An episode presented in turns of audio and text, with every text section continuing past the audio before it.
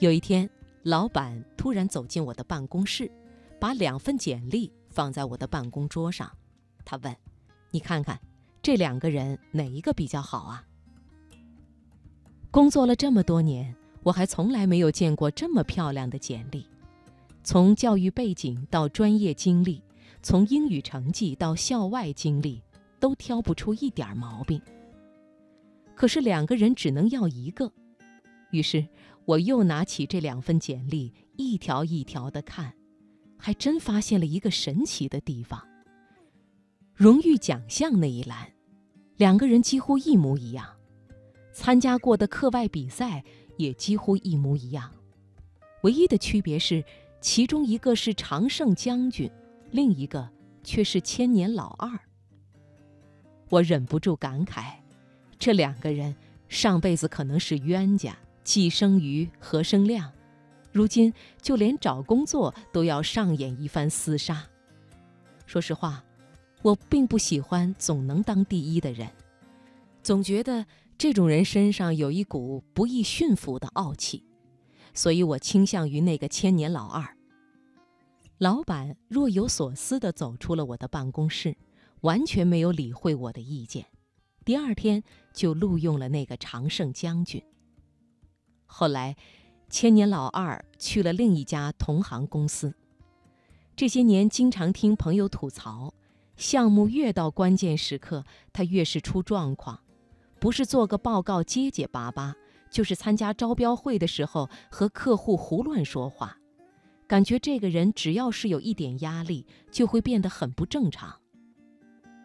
从他的身上，我渐渐悟出这样一个道理：一个人输一两次很正常，可是实力相当的时候，如果总是赢不了，可能只有一个原因——心态不好。这样的人，就算再努力，也很难成事。如果把人生比作一场比赛，心态不好的人，就是那个在最后一分钟华丽丽的把点球踢飞的选手。有时候，胜负不在于你努力过的那漫长的九十分钟，而在于你最接近胜利的那一刻。越是生死攸关，越是考验一个人的心态。其实，所谓不好的心态，总结起来就是四个字。想赢怕输。有个孩子曾经参加过三届高考，一心想着要上个名牌大学。这个孩子平时勤奋努力，模拟考试也经常超水平发挥，可关键时刻总会掉链子。我经常劝慰他，压力不要太大，尽力而为就好。可他却说。每一次想到自己年复一年的这么努力，耗费了大把时光，就为了改变命运的这一刻，他觉得输不起。可偏偏越输不起的人越赢不了。你一定也有过这样的体会：考试的时候，如果接连几道题都不会做，脑海里就会浮现出各种恐怖的结局，考不好试就上不了好大学。上不了好大学，就找不到好工作。有时候，你不能不佩服我们人类的想象力。大部分失败者都是被心态拖累的成功者，不是心急如焚的想要速成，就是忧心忡忡的害怕失误，愣是把好日子过得筋疲力尽。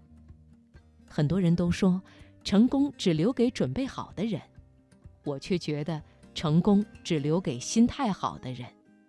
只有心态好，才能耐得住千百次枯燥的重复劳动；也只有心态好的人，才能在许久的努力之后放下得失之心，坦然接受任何一种结局。很多时候，我们之所以不成功，不是因为不努力，大都是因为心态在作怪。